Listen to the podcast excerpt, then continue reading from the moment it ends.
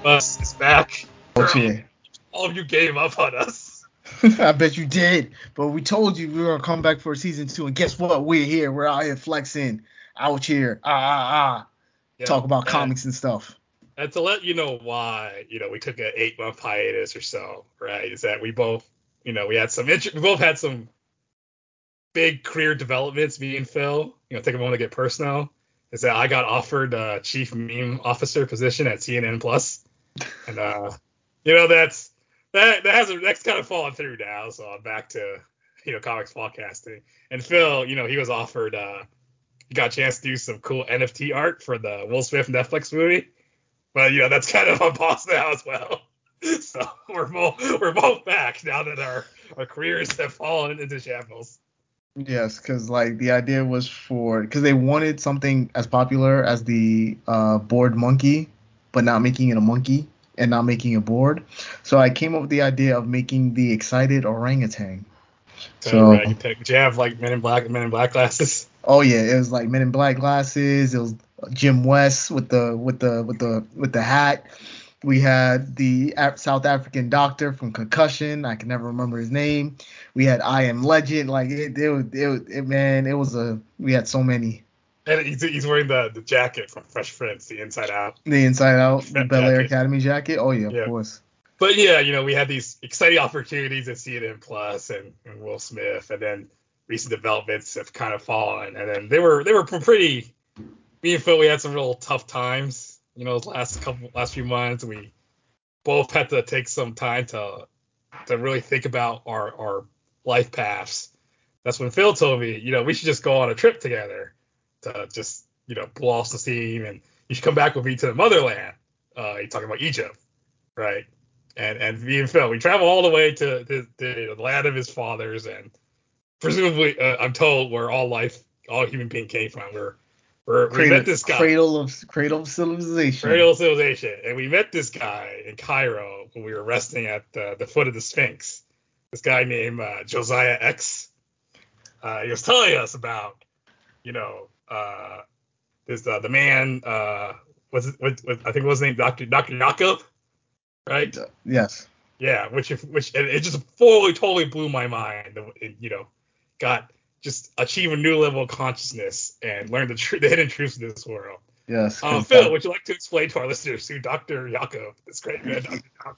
Yeah, so doc, Dr. Yacub was uh, one of the many uh, people who who created, you know, civilization, and uh, he decided to make his base at the Caucasus Mountains.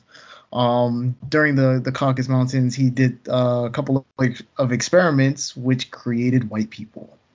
All right, so those same white people that Dr. Yacub had created came from the Caucasus Mountains. That's why we call them Caucasians, right? But because you know, they are essentially NPCs. Uh, you know, they go by another name known as Yakubians. That's right. That's the truth, everyone. We're gonna blast it right here, everyone. That uh, white people are a lie. They're a creation of the of the superior black man. Don't really know how he accounts for Latinos and Asians like like me. So I don't know where we fit in that in that hole. Yeah. And, you know, the man's keeping us down.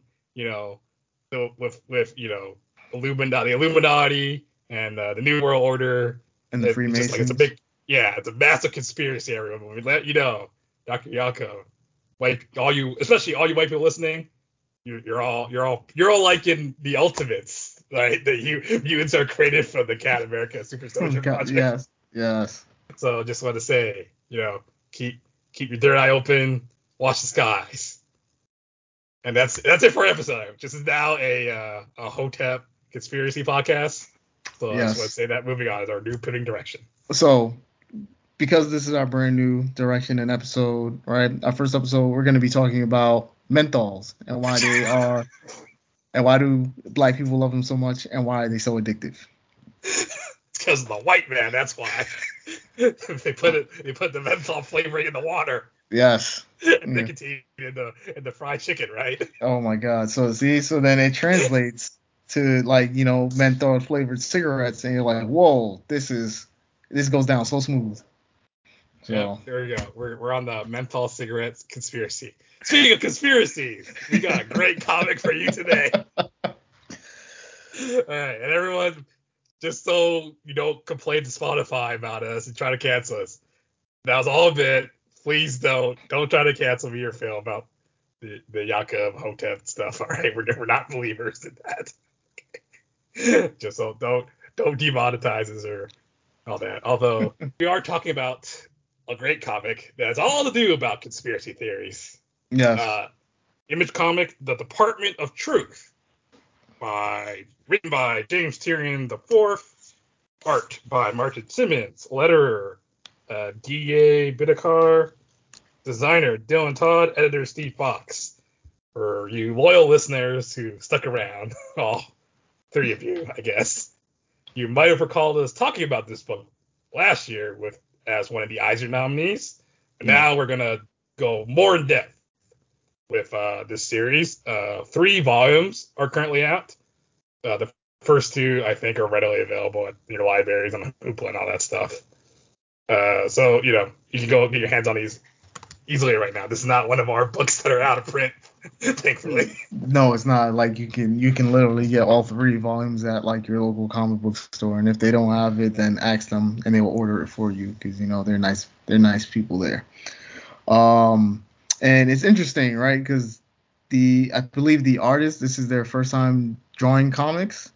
I think And- it's his first comic, yeah, Yeah, and um James or at least, Tynion or at least the- like a long-term series. a long term series, and then James Tynion the fourth, right? How do you pronounce his last name? Tynion? I, I thought it's Tyrion, but I don't know.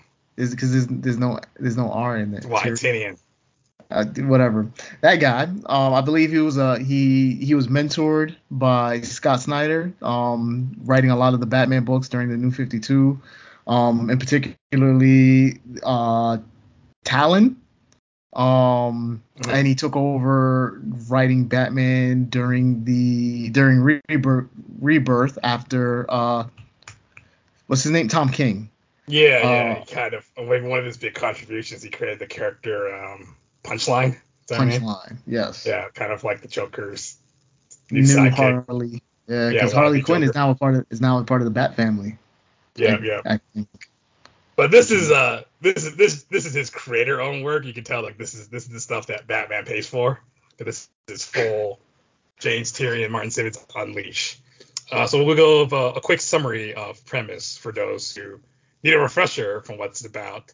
I like to call it a reverse X Files, in that instead of about government agents trying to uncover the truth and conspiracies, they're actually trying to Cover up. cover up the conspiracies. Yes. But there's an interesting twist and angle on this in that the conceit of this book is that if enough people believe in a particular idea, a conspiracy theory, Mm, it will actually manifest in reality. Reality and history will rewrite itself as if that conspiracy was also true. Right. So let's say, for example, right? Uh, I don't remember, but the let's talk about the one conspiracy that I can think of all off, off the top of my head would be um the the 9/11 uh saying that that was done by the government in order to create an excuse to invade Yeah, the whole Um, the the whole Middle inside East. job bullshit. Right. Yeah. So like that was that was a big conspiracy theory during the 2001 2000 2001 to about like 2005 I want to say because Yeah. yeah. And you know that idea of like people saying this thing over and over and over again like honestly I just thought it was barber talk shop I mean barber shop talk until I started hearing people say it on the bus. I'm like whoa whoa whoa whoa whoa. I thought you know just crazy old people say these things what's what's happening here why is it why No, is no. I'm gonna I'm gonna confess something. I was a 9/11 truther for two weeks in high school because I watched that stupid Alex Jones documentary on YouTube. Granted, remember, remember this was like the mid 2000s, all right? Yes. More, and then I was like hawking it, and then two weeks later, I saw the documentary that debunked all the stuff. Yeah. oh, yeah, and I I kind of like stopped being a I was like a I was never a conspiracy theorist, but I was like a conspiracy buff. And Mhm. after that, and a few more things, I was just like, yeah, conspiracy theories are just all stupid. and I, Yeah. I really don't hold a lot of respect for people who genuinely believe in them. But to get back to Department of Truth, so like the very beginning of the story, it's like they like the, the main character Cole Turner, he comes across like he's so he's part he's like uh trying to study a flat earthers meeting, which is real. Mhm. There is a real flat Earth society, and he goes on their airplane and be like, "Well, what the hell?" If they goes to the, the South Pole, the North Pole, and there's no, an they go actual to the wall. South Pole. No, they They go to the the South Pole, and there's an actual wall because Yes. enough people believe in it. It's the manifest of the Earth is actually is actually flat.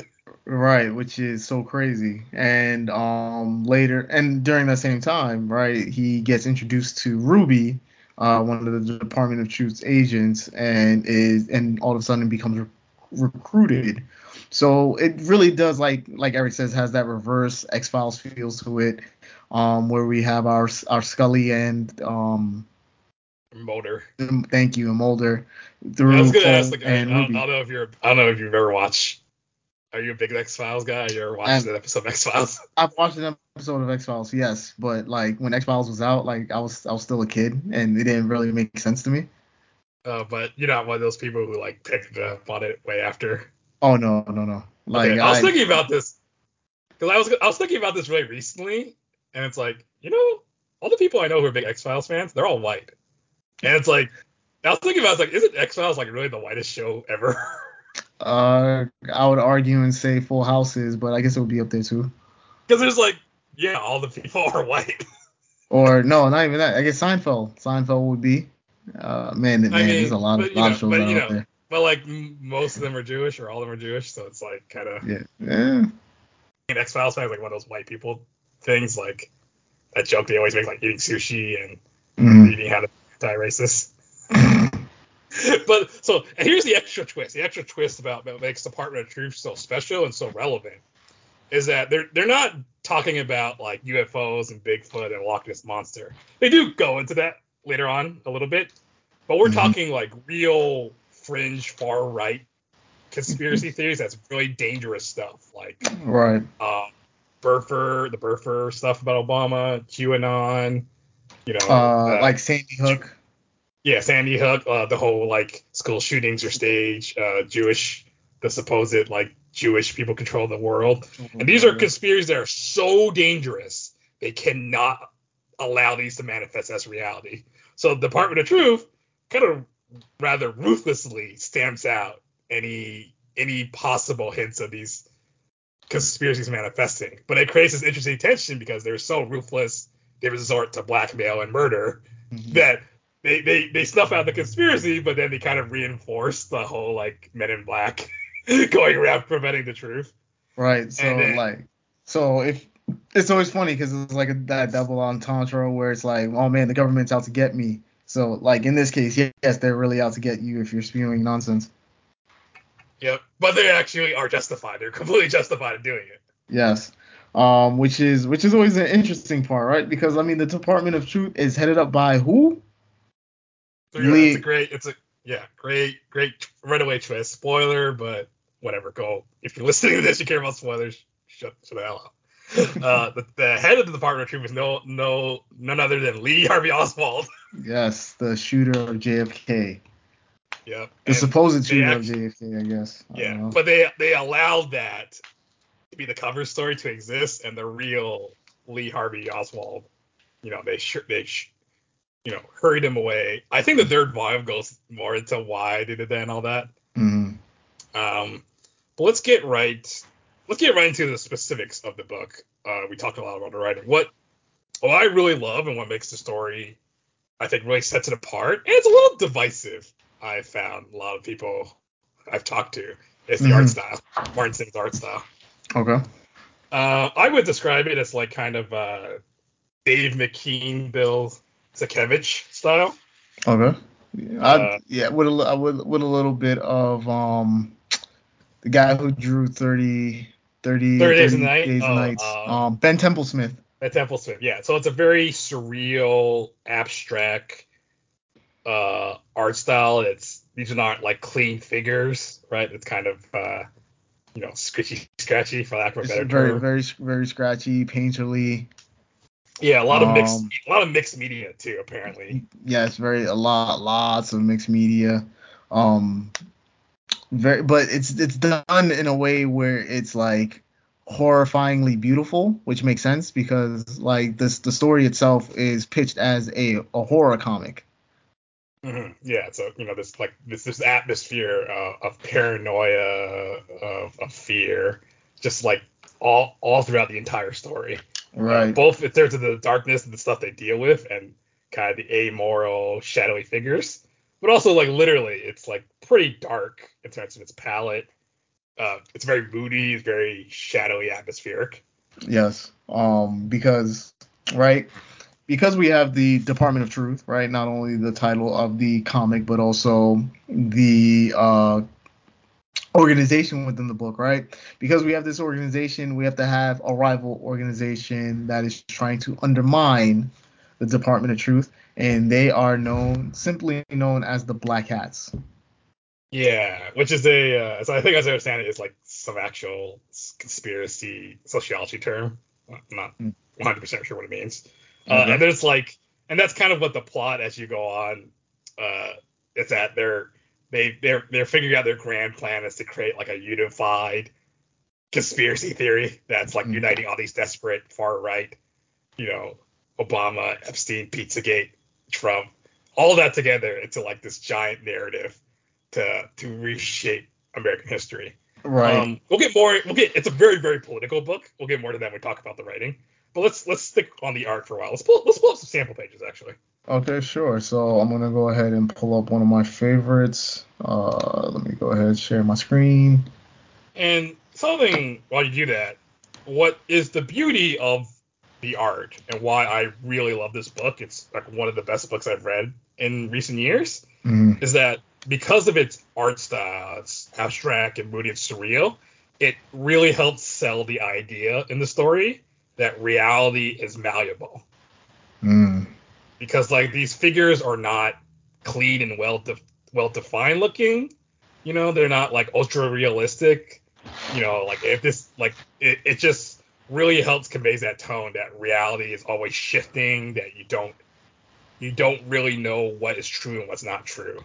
Right. Right. Like like imagine if like Jim Lee drew this book. It would just be so so different, so It would, yeah, it would be it would be extremely jarring. I mean, like Jim Lee is is a good artist. Like, don't get me wrong, but the way he draws wouldn't fit the tone of the story simply because, right? His, the figures that he's drawing, his the backgrounds he's drawing are like very bombastic, um, right? Which serves the purpose of telling like an action story, right? This is not an action comic. This is a comic that you read, you mull over, you're trying to figure out the the mystery along with the main character. hmm Uh, and that's kind of like in terms of the story structure, that's really a lot of like lecturing the main the main character as he's like goes from person to person. Right, which I Uh, mean, which I think is also a little bit of a, a falling too, because it, we get a lot of exposition. Yeah, it's uh in some ways a little textbooky, but uh and we could talk about that when we get a little more to the writing. But let's All right, Um, but continue on with the art. So here Yeah, I pulled up the uh the final page of the first issue where we see Lee Harvey Oswald introduce himself and uh the logo for the Department of Truth. Uh, Eric, so like, what is what is uh, because this is my favorite picture. All right, I wanted I wanted to um hear your thoughts on this. I think it's pretty emblematic of the panel stuff, the, the layout style in the book. hmm And there are some, there are more, there are ones, there are other examples that really push it, but it's not a, a lot of the storytelling, the visual storytelling, it's not super literal, right? I mean, there are instances where you see like a normal pan out, you know, they're, they're going through a building and we see that, right? Right. But something like this, and fitting with the art being more abstract, there's a lot of like not detailed backgrounds. There's a lot of images kind of colliding with each other, hmm right? And this works on like a literal level. Like there's probably there probably is a wall in their building that says Department of Truth, Right. but it also just works in um as kind of a, a mood piece, I would say. Yes, I completely agree because like if you really think about this, right? Because prior to this um, splash page, um, Cole and Lee are just walking down the hallway and talking until he starts to go until he introduced himself as um, my name is Lee Harvey Oswald. yeah, can we can we see the previous can we see the previous page? Yeah, sure. So when I say we, I mean really me, because listeners video video version not coming coming, soon. Coming Uh, coming well, soon. Coming soon. When we have money to hire a video editor because neither me or Phil have the time or time the time to learn to do it ourselves. There we go. Yes. So here is the the page uh, previous page before where, like I said before, Cole is talking with Lee, and as right before we get to the door, right, he's he, he's like, I don't even know who you people are. He's like, I guess I skipped that part, didn't I? Right? There is no symbolism of the Department of Truth around here. It's literally just a door and a wall. So then once we get to this page here, right, Lee shadow over his eyes symbol for the Department of Truth, and we have like little little um panels around him, right? Which makes it way more visually interesting, right? Because again, this is not an action book, right? But splash pages for what? To show like the big concern, not the big concerns, but like the big things in the comic that, that are supposed to come out at you, right? But this is just a guy introducing his name, but it works. I mean, it, part of it is the significance of the name, Lee Harvey Yes. Oswald. Right, which is which is a big thing too. And another thing I wanted to point out too is the way they do uh, speech bubbles in this book as well. Yeah, I made, I Oh. made a note about that.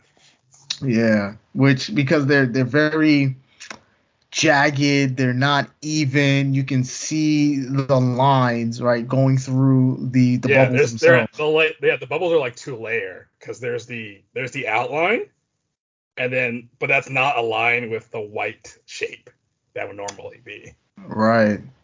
which I really like. It gives a sense that everything's kind of off kilter.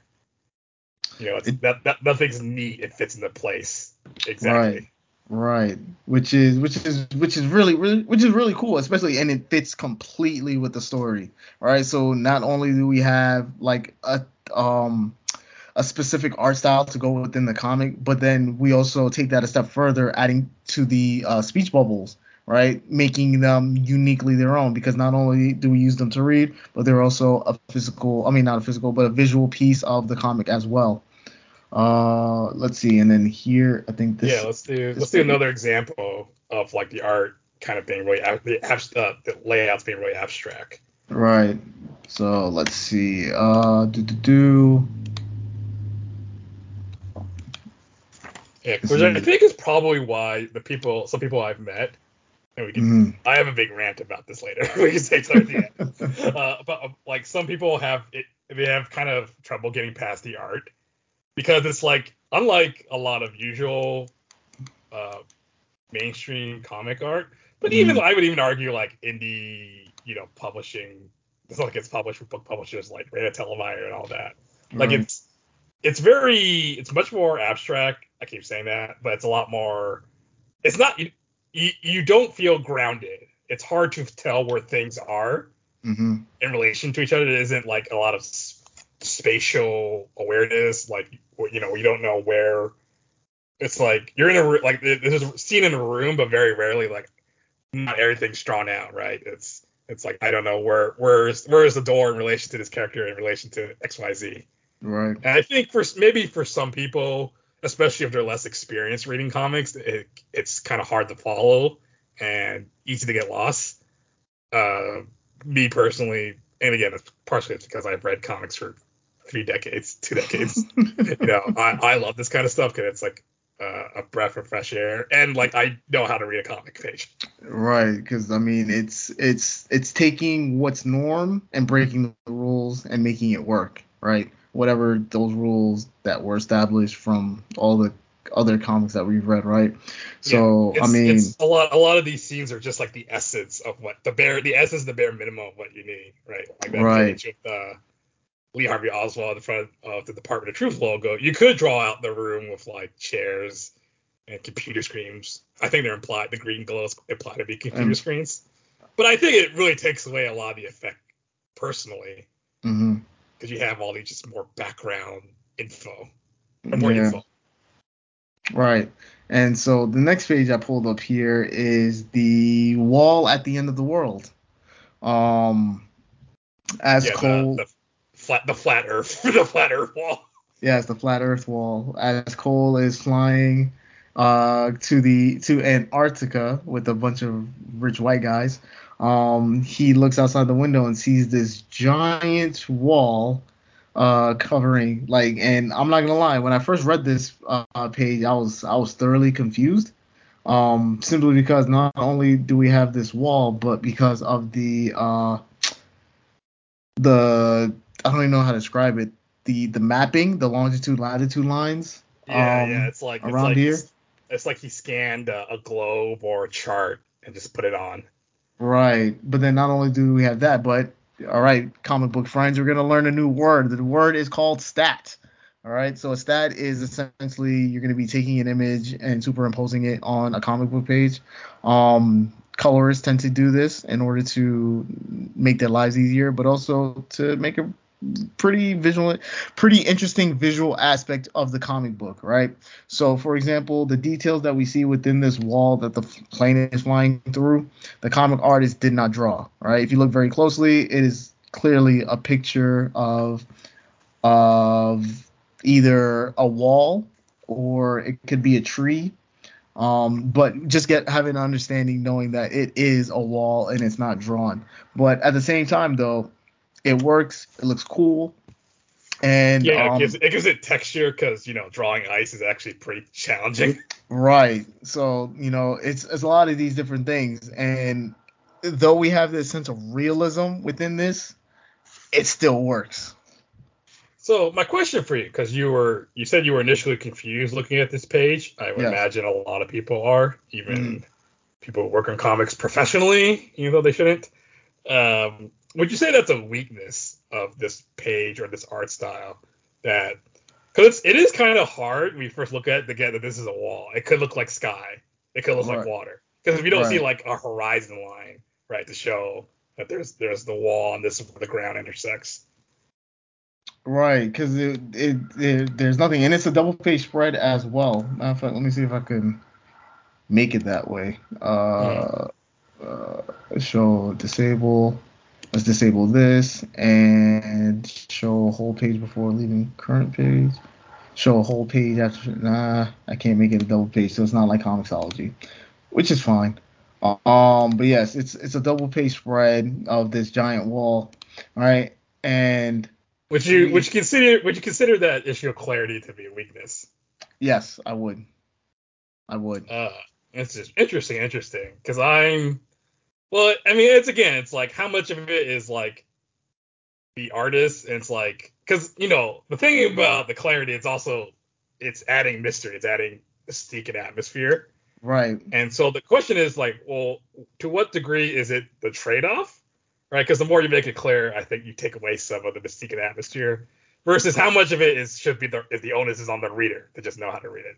True, but I feel like something here is not really so much like, oh, the reader should know how to read it, because this concept of like understanding, oh, the Earth is flat. How are we going to uh, visually show that the Earth is flat from the perspective Which is of yeah, this th- that's also also to be fair, that's also a pretty challenging thing to show. It is. It is.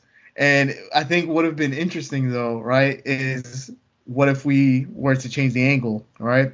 So what if, right? Because I mean, a plane flies what about 30 to 50,000 feet or 100,000 feet in the sky, right? Um. So what if the perspective have changed? So we're looking at the plane from above, but then we get to see the edge of the Earth rather than a wall. You mean oh you mean like like kind of like in those those movies where it's like a waterfall and they just like yes, fall. yes, exact, yes, exactly. Would it that would still leave that would still be same uh mystique, same mystery going on, but at the same time we will have a visual understanding of what we're seeing. Um, I mean there is a plot reason in volume two why it has to be a wall. Okay. So like because they there's like a character he, he gets introduced to a character who's in charge of like doing all the dirty cleanup, which is like how do you get rid of the things that manifest. So we'll see, we'll see. Let's go on to a different page. Okay. Maybe talk about where maybe this art style is more six. Ba- maybe the balance is there better. Uh, I don't have a number, but it's like this page with where we see the uh, Oh, the star, the Starface man. Starface man. Yeah. so- Um, So this is uh for listeners. There's kind of a recurring image, and then we find out it's an actual character of like this freaky Starface man. Yes. Um, and that when we say Starface, he has like kind of the pentagram star you see in satanic rituals. yes. Uh, and there's a character that like is tormenting Cole. It's like part of his nightmares. And then we learn, then we later find out that like, oh, this is a very, this is a literal being. Yes, because uh, because the idea was um, during the '90s craze of like witch hunts and satanic rituals that like you know Middle America More, was it's more, terrified. it's a little more of an 80s. It's a little more 80s. It was like late '80s, early '90s. yeah, late 80s, early 90s. Yeah. Yeah, where um, what's it called? The, the people whole were like, uh, the satanic child abuse stuff. sa- exactly satanic child abuse things. Because I remember um one case in Boston, like three three uh three lesbians were uh had to serve life in prison because they were uh accused of raping and um raping these like raping these little girls which was not the case at all because they were nowhere near the vicinity um and like using them for like satanic rituals or some crap Yeah, But- it was uh, I should, we should probably because I think that's something I rec- so some of these some of these conspiracies are pretty obscure and esoteric, so we'll probably need to explain them to people. Yes Um, it's like the the moral panic of that era of like, 'cause it- and something that gets into this series is that a lot of these conspiracies are very, the conspiracy theories are very supportive of a of a worldview that's very Christian, that's very patriarchal, that's very American, Western, European centric. But basically in that era, there was like, you know, the, the super Christian people were like, oh look, people are Dungeons and Dragons, they're practicing satanic rituals. Magic the Gathering. There, there's demons and pentagrams. Yeah, I mean, you're I- not. I'm not I- making this stuff up. and like and to you know carry on with that because I remember Pokemon and Yu-Gi-Oh getting the same thing too like oh my god Pokemon there's no such thing as evolution right how can this lizard Yeah. turn into this dragon that's that's evil Yeah, but the thing about the difference is that that's that period, the late 90s, 2000s, that was there was enough people to push back. But in like the late 80s, early 90s, because remember this is the era of Reagan and whatnot, those those accusations had a lot more sway. right Um, So- so, with this so this figure here, the Starface man, he's uh, cutting open a baby to eat. yes because uh that's what Cole had saw because when he found the basement behind the wall in his preschool uh, this is where he saw the Starface Man eating, uh, cutting up and eating babies and offering a baby. So you think the art style here is more success successful in this panel because it's pretty it's pretty loose in terms of like where everything is, like the perspective's wonky, but intentionally wonky. Yes. Because like there's so- like there's like the guy he's kind of able on table, and then there's but it's at a weird angle, you know, next to the wall, and and then there's like these two figures kind of behind him. yeah Yeah, because like this this picture, because I mean it's it's twofold, right? Because we have it going back and forth between uh the recording of Cole as a child, right, describing the Starface Man, and then we have this big panel that stands out in front of them of the Starface Man eating this baby. Uh, it's, it's saying this all out loud just seems very very silly to me, but at the same time, I was like, oh my god, this is supposed to be horrifying. Um, but he has like this very wispy look to him, almost like a ghost. So it's more like he's like either standing from on top of the roof, like to eat this baby, or he's like a ghost and he's like floating around. And then these are like the people who have his backing behind him. That's that's what that's what it reads more like. And I mean, we have this uh collage face for the Starface Man, right? Because nothing like really connects to anything. And even if looking at this this panel here, right, the way the mouth is uh, c- connected to the upper part along with the hands, it all feels like you know just put together, almost like a Romer Romare Bearden piece. So for you, this this moment works a lot better because the story moment is a little more figurative, a little more metaphoric than like Right, a literal because- than like a literal moment of a plane in a physical space. Right, exactly. Because this here is like you know a child trying to recall a memory during hypnotism Mhm. versus like an actual plane flying to the end of the earth. Mhm. Let's do another example. Here's a real, I think this is a good example of like kind of the storytelling. Uh, I don't know what page this is. Okay. Uh, yeah, I don't know. That's still volume one. It's still volume one. It's the uh, it's the it's the chapter three. It's the it's the school shooting issue. Ah, yes, that was a, that was a very sad issue. And this is a really good one. So gonna talk more about the writing again. So this is a there's a whole issue about uh, for people who don't know this really tr- tr- it sounds comical but it's so wacky. It's like uh, this conspiracy theory that propagated by Alex Jones that all these school shootings in the last decade or so they're all staged. That I don't I don't understand why what what the motivation is. Why why would they say that? Why would they say these things? Like you But- know, like parents lost their child. Well, basically, the idea is that they're, you know, these are all staged. These are there's what there's a term, there's an actual term it's called crisis actors, Crisis actor. which people pretend to be kind of. uh And if you watch Mr. Robot, it comes out in a bigger way because because like one of the characters gets accused of, accused of being a crisis actor and he gets Mhm. killed. And like, no, that was this was all. It just wasn't a fake at all, and the economy really did crash and all that. oh Um, goodness. and this and this chapter, this issue, I really like because it shows there's a human cost to like debunking the conspiracy theory. So it's about this mother who you know who lost her son in a school shooting, uh, but then she starts to like, uh, you know, some of these like crisis actor accusations start floating her way, and at first she's horrified, but Mhm. then like because it started to manifest in reality, her son is coming back to life, albeit the crazy crisis actor version. Right. But like her son is coming back to life, and then the agents, uh, Cole and Ruby, are forced to like destroy the evidence and bury the conspiracy theory, um, which they're right to do in the greater eth- moral, the greater ethical sense, because they can't let this, they can't let this become reality. But at the same time, the woman does lose a chance to to have her son back. Yes. Yeah, it's, it's a very tricky moral quandary, and that's the kind of space this story operates. There aren't really clear good guys and bad guys. Everything has consequences. Yes, which leaves this morally gray area. Well, not even Yeah. morally, just Because then, because then the, the funny, the funny, ironic thing is that it leaves the mother, the mother becomes a conspiracy theorist after that. Yes. She's like, they, they really buried it. They took my son away. They took my son away, and it's like, yo, he he didn't exist. Like Yeah, he and he died. And this image, this page I'm looking at is really great in terms of like blending the the the kind of the literal plot, but also kind of the the the metaphor and the themes. So it's Right. um it's an image of of it of her son, uh like kind of splayed out. First of all, his eyes are like crossed out. Uh, that's not the son, that's the mother. Sorry, the mother. Uh, the mother's holding a picture of her son, and her eyes are crossed out.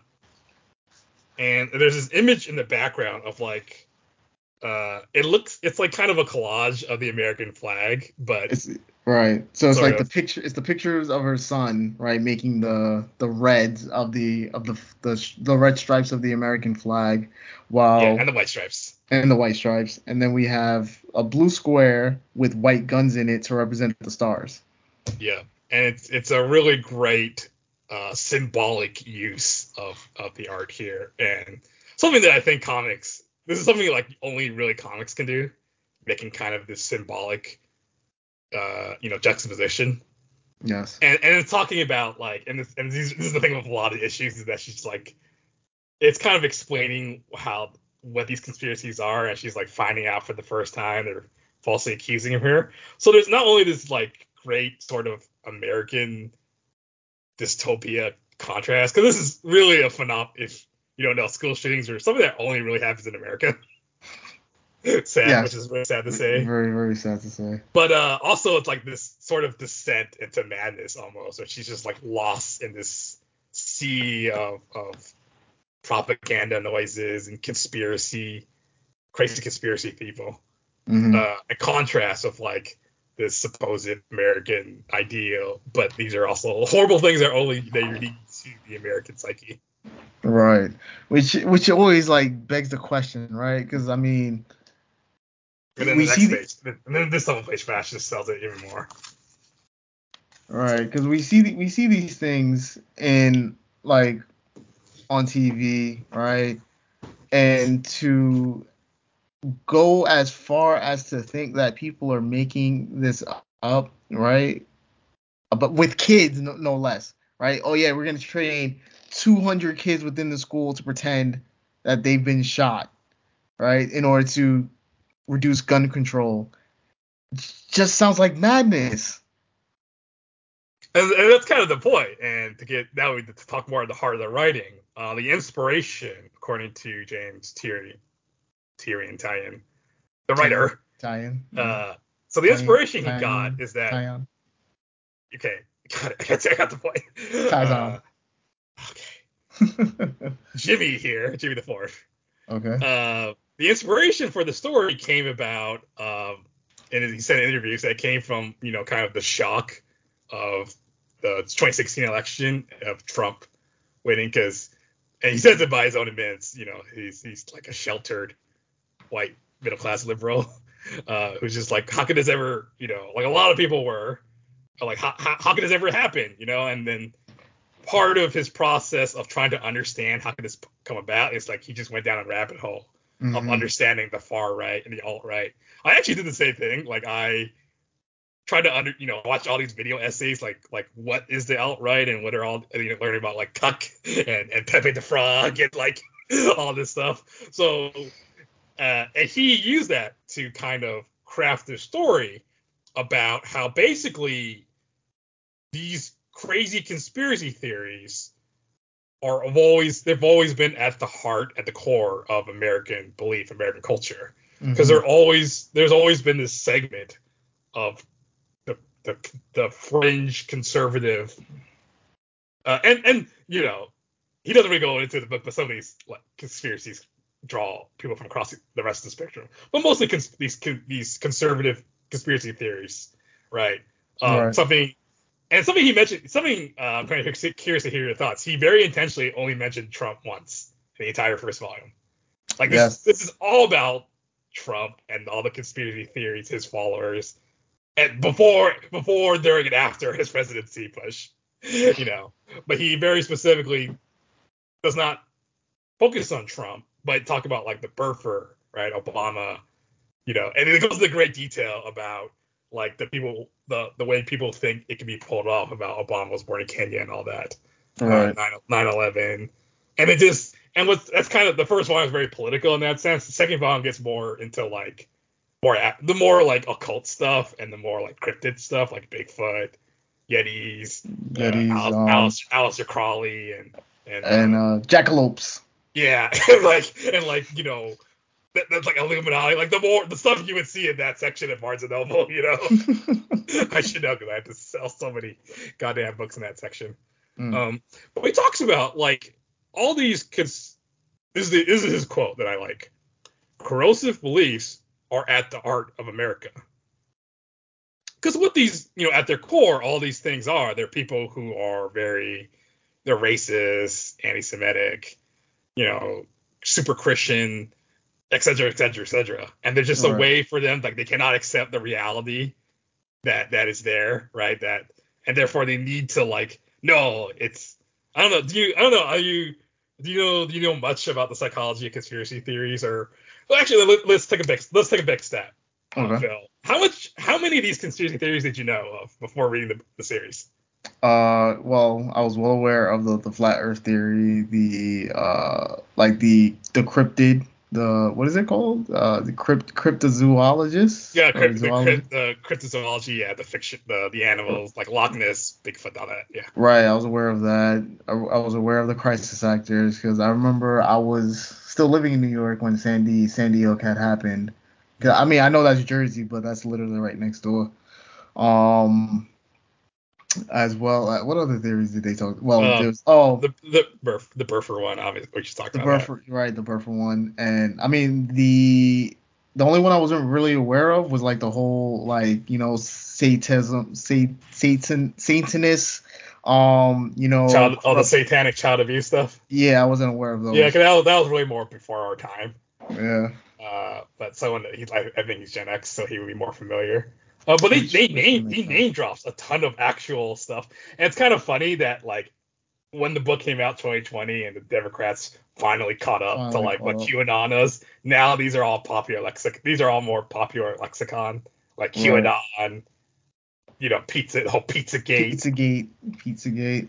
Yeah, Epstein. Um, and now, and then kind of since now, now there's a whole, what's the what? St- still, they stole the vote. It's like like Yeah. Democrats stole the vote somehow. the vote somehow. You know, you know, and the crazy part about it, all these conspiracy theories, like they're all they're all targeted to the left. How come the left don't come up with their own cons- conspiracy Oh, theories? oh, well, we do, there's there's totally like a, a lot of a lot of a lot of a lot of liberals I know believe 9/11 truthers. Oh, it was like an inside job. Yeah, because like George, so that's like the excuse for George Bush to invade the Middle East. Yeah. Uh, really, it's really fucking stupid. You know, there's a whole there's fluoride, there's fluoride stuff. You know, they we come up with less of them, but we still have them. I mean, Uh. should you know of like the when we joke about the Hotep stuff? The you Hotep know? stuff. Yeah. I mean, but I'm, I sure, feel. I'm sure in the black community there, there's a lot more, right? The, Oh, the yeah. AIDS, right? The AIDS thing, right? HIV. Yeah, the the government the government sent that to black and brown neighborhoods. Yeah, so uh, don't take it out of context. We're we're quoting the conspiracy. We're not endorsing the conspiracy. Yes, and the same way uh, the CIA uh, brought crack cocaine to the also to the inner city. That I actually believe. I think that one probably has a little more truth than people. I don't think it's fully true, maybe the extent, but there's probably some Oh some elements to it. no, I Um, I absolutely I absolutely believe you. Even after that whole uh, Washington Post uh, article they did with like CIA con- to confirm they did not sell crack cocaine to the inner city. You know damn well y'all are lying. Come on now. All right. Anyways, um, uh, okay, uh, we're gonna we're gonna go over it. But what's really cool about, and James Tynion talks about, is that the other element of conspiracy theorists is that it's not just like they're they may or may not have these crazy beliefs, but it's also the sociology of like they need they need the community of like-minded people. right. Uh, and that's kind of where it spreads further, right? I mean, it, it deals with that at the very beginning, with like he goes to a, a flat earthers convention, convention and then they all like you know hop in a bus to a plane to go to actually go and see it Yeah. Oh yeah, there's a great bit I forgot the moon landing one, where it's like they think they watch a video of the moon landing being fake, and then, Oh, and then yeah. Cole Turner is like, "What? Why is Stanley Kubrick there? You see strings." It's like that's this isn't how it happened, but it's because the, the reality history rewriting itself through their beliefs. yeah Um, because James Tynion brought up that like he brought up the idea that like conspiracy communities have a lot of overlap with uh, comic book fan communities and fan communities in general, right? You you have these intense shared beliefs and you're looking for other people. Mm, like, right, with sure. the same yeah, Yeah. And to then and then sometimes echo just get a little too intense and out of control. yeah it's it's uh it's like it's like essentially a mob that's that's essentially what it is it's pretty much a mob but the mob is sitting in front of a computer screen Yeah. Uh, let's talk about. So, um, we, we touched upon it, but we talk about it now. How did you feel about that? Then the plot. There's a lot of it. There's not really a ton of. I wouldn't call it a plot-driven story. Would you agree? no because it's like, it's like multiple short stories where they are um doing a lot of different Yeah, basically explaining different conspiracy theories to Cole Turner, who's the audience surrogate. Right, which I mean, there is an overarching story because there there's there's three characters that are introduced. Right, you had the leader of the Black Hats. I don't remember if he ever said a name or anything. No, they don't. Not Right. not maybe in volume three, but I'm not there yet. Okay, the the woman in red with the X's over her eyes. Um, Bab, Bab, Babylon. I But- think so. I'm not sure. I just I just know there's a lady in red. Yeah, who has like so she's another one, and then the scar and then the scarred face man. Uh, Yeah. those those are like the three main antagonists that are well, the the the guy who's the head of the big uh, uh, who's the head of the Black Hats. He's essen- essentially like created the man uh the man with the scarred face, um based off like again those fear of propaganda of the uh child kidnapping, satanic cults, whatever. Yeah, he, he's the one that he's the one that's trying to create the grand unified conspiracy theory. Right. Um, and that's kind of what we learn in in the volume one, volume two is that like they're figuring out the, the their evil plot, right? Uh, is is Mhm. that like they're trying to unite all the they're trying to create a single continuous narrative that contains all these conspiracy theories to rewrite American history. Right. And it's it's crazy. Yeah, but and then but it gets really and kind of really ambiguous because in volume two they introduce Cole has to go meet. So first of all, a lot of the story is just Cole meeting with someone and they explain a conspiracy theory to him as they deal with it. And it's a little like textbooky, right? Because we're just kind of reading it. It reminds me a lot uh the way the art and the and the word, the text intersect. It reminds me a lot of um the DC Universe book we read. Oh, um, the other side of the DC universe. Yeah, because it's just a lot of ex- narration, exposition. There's not really a ton of character interaction. There's a little bit, um, right. more, but it, it is a lot of just telling the reader something, a lesson and something. Mm. Um, I personally thought it works for the most part, just given the nature of the topic and the story. These are stuff that not a ton of people know, unless you're, well, unless you spend a lot of time on the internet, right? um, or you, or you, you know, you watch too much mainstream CNN and they just say QAnon, QAnon. Okay, and we get, okay, we get it, QAnon. Where those goddamn two thousand dollar checks? Shut up, QAnon. oh, Yeah. right. yeah, right. Uh, but I think I think to a certain extent you kind of need that structure and that you have to explain all these real conspiracy theories. Because that's the thing; these are real, right? This is this isn't. He's not making this shit up to tell this crazy plot. He it's a very kind of political manifesto almost. Uh, how did I don't know? How did you feel, Phil? Uh, I mean, you're you're you're speaking you're speaking my language. Um, I honestly thought the same way. Um, it was just I guess so interesting the way he went about it in terms of um getting an understanding of like these these are the way these things are done and not only these are the way things are done and how they affect us but the way that the department of truth has to go about ending them Yeah, which is pretty ruthless cover up. Um, I will admit it gets a little heavy handed in volume two. At that point, I'm a little tired of it because the beginning, because the first couple issues, it's less about crazy conspiracy, right wing, politi- crazy right wing political conspiracy, more about general belief and Illuminati, like Illuminati belief and and like mysticism and Aleister Crowley and cryptids. At that Mhm. point, it's like really just he goes to a guy. They send him to a guy, Hawk Harrison, who uh, who I love. It's a character I really love. Oh my god, I think he's got uh, his hat. If you notice, did you notice his hat? Yeah, there's the upside down American hat. Yeah, I mean, American American. flag. Yeah, but it's like yeah, it's reversed. It's so Yeah. it's so funny. And he's he is just basically takes him on like long walks to explain Bigfoot and stuff. Uh, why don't you pull up the Bigfoot photo Yes, page while we find it? It's a good page to talk about. right here. and then um it's kind of it's it's towards the like the second half of each volume that were the actual conflict of like the other conspiracy or conspiracy organization comes in Mhm. and kind of the big doozy in volume two is that hawk harrison is the big twist possible twist is that he suspects that the department of truth are the are actually the bad guys right. that they're not they're not covering up these conspiracies to save to protect the world they're doing it to further a very specific american agenda Yes. because he goes he goes like really off into like american political history and whatnot Which, Um, which in of itself, like reading, if you didn't read volume one and understand where they're going with this, you would think this was just a crazy old white guy.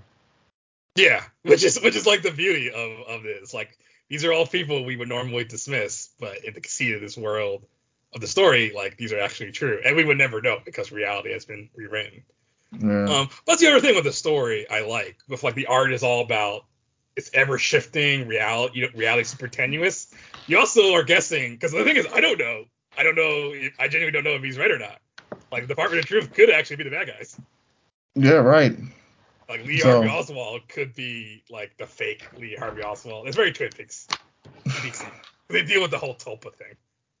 Yeah. the, that that was also another thing I I I per, I never heard of that. So was Yeah, it's a real it's a real concept based in like Buddhism and whatnot. Mm, Uh, yeah, like that's the thing. Like like volume one is all about like political far right stuff. Volume two is more like the new agey, mystical '90s stuff. right. But book talks about. Like he, he, he took these old beliefs and you these these belief. The thing what I like that it makes about conspiracy theories is that it's all the same belief. It's all the same prejudice and anti anti you know pro Christian pro whatever. They just Mm. change it to fit whatever era they they are. Right, which we get from the nice history lesson, history lesson of like going from pharaohs to the Christians to, to um, you know Romans and like Romans. the you know persecuting Christians, taking all these like mishmash a pagan thing and then call that satan call that Satanism. Right. And- In and order then, to you know, like that- you know that- keep their religion the number Yeah, one. Yeah, and that but that gets picked up by like rich people who just want something weird, right? Right. They're They just bored and rich. God, that's that. Isn't that isn't that the story? The rich people are born and rich, so let's just make something up. Well, that's really what this story and what conspiracy theories are about. It's about who who's at the root of power, right? Right. And it's about this this this this group. Who's the people in charge of the power? And what this one is about, and kind of where it fits in line with all the far right stuff, is that it's ultimately white Christian hmm. men, rich white rich white Christian men. Um, it'd be kind of curious if he talks about like the other crazy stuff later on, like the Hotep and uh, and you know like like AIDS. I don't know if James James Tynion is gonna cover all that, but no, I don't think so. But that that would be that would be kind of interesting. Although who knows? I haven't read the third volume yet, but um, uh, I think it's a good way to like maybe close it out. Is I a agree. good a good synthesis of the storytelling in the Department of Truth. So this is in uh, volume two. He Hawk Harrison is taking Cole Turner to go. I, I'm trying to remember. Was it the hunt down the Bigfoot, shoot the Bigfoot, shoot the guy? yeah, yeah, no, to shoot the Bigfoot. Yeah, because he had to make sure he he's basically the guy. He's like the dirty cleanup guy. He has to because like Ruby and the and Cole they have to eliminate the evidence and silence the people, but he's the one when the, when things actually manifest. He's the one that has to get rid of them. Who has to get rid of them? Yeah, so he got rid of the wall at the end of the world. He had to get rid of the um the woman that they killed, and the, he's he's the garbage man. That's that's Yeah, and he it goes into the like crazy detail about how he does it, which I like about the wall is that he, he sneaks in like subliminal messaging into like and like everyone's like porn and whatnot, so he makes everyone is just like subconsciously thinking about there's the Earth is round, and that's Earth how is round, right? With the signals and things. Um, I do this. So this page here, I I enjoy because we get to see like the Sasquatch, right, in full, but also the- the way the arms and the torso is spread out. It's essentially creating panels, and it's also because of the hair and the branches coming out, we get the idea of them moving through the forest, right? So this is one of those things where we get the comic as art from within the individual panels, but then also the entire page itself.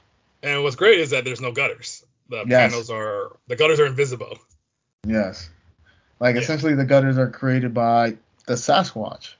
Yep. And the way the way you're able to follow along, um, unless you're a dumbass reader, which I'll about to go on my rant in a second, um, is that part of it is the character's movement, but it's also the word bubbles. They guide your eye through the the comic, the Yes. the, the sequence here. Right. And then, you know, especially because it's divided into two halves, right? So we're following along this side um, from left to right, and then we go back down to the other side and continue on left to right. Uh, and then the last page I want to show is the Sasquatch appearing, right? So we understand that the Sasquatch is like this mystical, mythical being by seeing these uh, circles around it. Yeah, The the, first- concentric circles. Also, before before before we get into that, I love I love that the first panel on the page before is the famous photo. the famous Yes, like Bigfoot famous photo- Yeah. uh, but I, I want to say though, those concentric circles they do play a part because when you see them for the first time, it's because of that first page where the Sasquatch is spread out with the invisible gutters, not knowing that they played a role in understanding. Oh, this is going to be the uh the mythical figure, right? You just thought it was a design, but no, this is supposed to show why the creature is what it is, causing the uh, people who see it eyes to bleed, um, start to make their brain scrambled. You know, so I thought that was that was really cool. Yeah, it's a good it's a- it's a good intersection of something you think it's just visual dressing, but no, it has a literal meaning to it. Yeah, And it's a an intersection that only comics could do. it is. It is. You can't you can't do. I mean, you could do it in a movie, but it wouldn't be as cool. It would not be as cool because you know there's a certain subject level of realism that a, movie has to be. Unless it's animated, then I guess I guess you could do it animated, but whatever. Right. All right. So here here's finally finally time for my rant that I've been saving for Yes, a very long time. Yes. Talk your talk, Eric. All right. So I mentioned before, I because I read this comic, I was blown away. I thought this is great. This is one of the best comics I've ever read in, in, in quite some time. And I've and I've shown this to people. I recommend this to people. I tried talking, discussing with some people. I've met people who just they can't get into it because and their big the only reason why they all love the writing, but their big hangup is on the art. Right? One person I know, it's a freelance editor. I I don't work with her, but on the company I work with, like she says, like I don't especially love the art. It's like okay, whatever.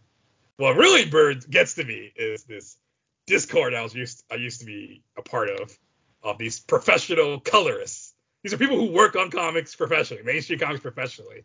They all just kept bashing the book because like, oh, you know, I just I want to like this art, but when I look at the characters, like, oh, he's just a guy with glasses. He's just a blonde guy with glasses.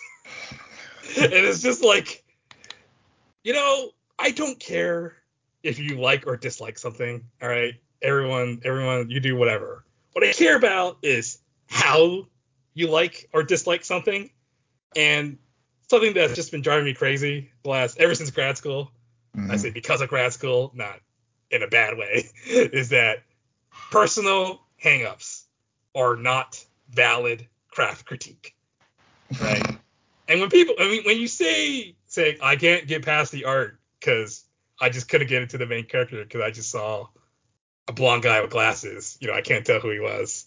I think mm-hmm. that says more about your taste, the type of comics, the limited comics that you read. so, uh, uh, if you if you if you don't like this book because of the art, you should really think about why that is and the type of type of comics you read, and you maybe you should you know expand your aesthetic horizons. Word. All right. I, probably lost all any listener coming back listening, but you know it's been eight months. We're back. Um, so probably some housekeeping stuff. So we're on a new schedule. Uh, this is going to be bi-monthly, bi-weekly, because uh, me and Phil, we a we we yeah, we're too busy to do this week to week because you know that we had to go read a comic week to week. We both still have jobs to do. Yeah. Also, because we have our new, I say new, that's been going on for eight months, our Mobile Suit Gundam podcast. All right, Operation V. Yes, formerly known as the Mobile Suit Podcast, now Operation V Podcast because the algorithm's killing us. So that still will be going on uh, regularly. So we're just gonna be me and Phil we can be alternating. So if you love Gundam, check that out. But the omnibus is back for who knows how long. Hopefully the foreseeable future. We'll be dropping every the third, the first and third Friday of every month. That I will play in the show notes so people will follow. All right, there we go. All right, so we're back talking about your favorite comic books. All right, check us out. You feel me? And now, I want you to keep this in mind for next week. All right, who's gonna win in a fight, Sasquatch or the Abominable Snowman? Boom, we're out. We are the X Files. ah. Although, are you are you the Mulder and I'm the Scully? Which one will you be? Is there a black guy in the X Files? I'll be the black guy. that's, what, that's, what, I was gonna say. There are no black people. Ah. That's why it's so white. There are no. I don't think there are any people of color in any of the, the, the characters. Oh man.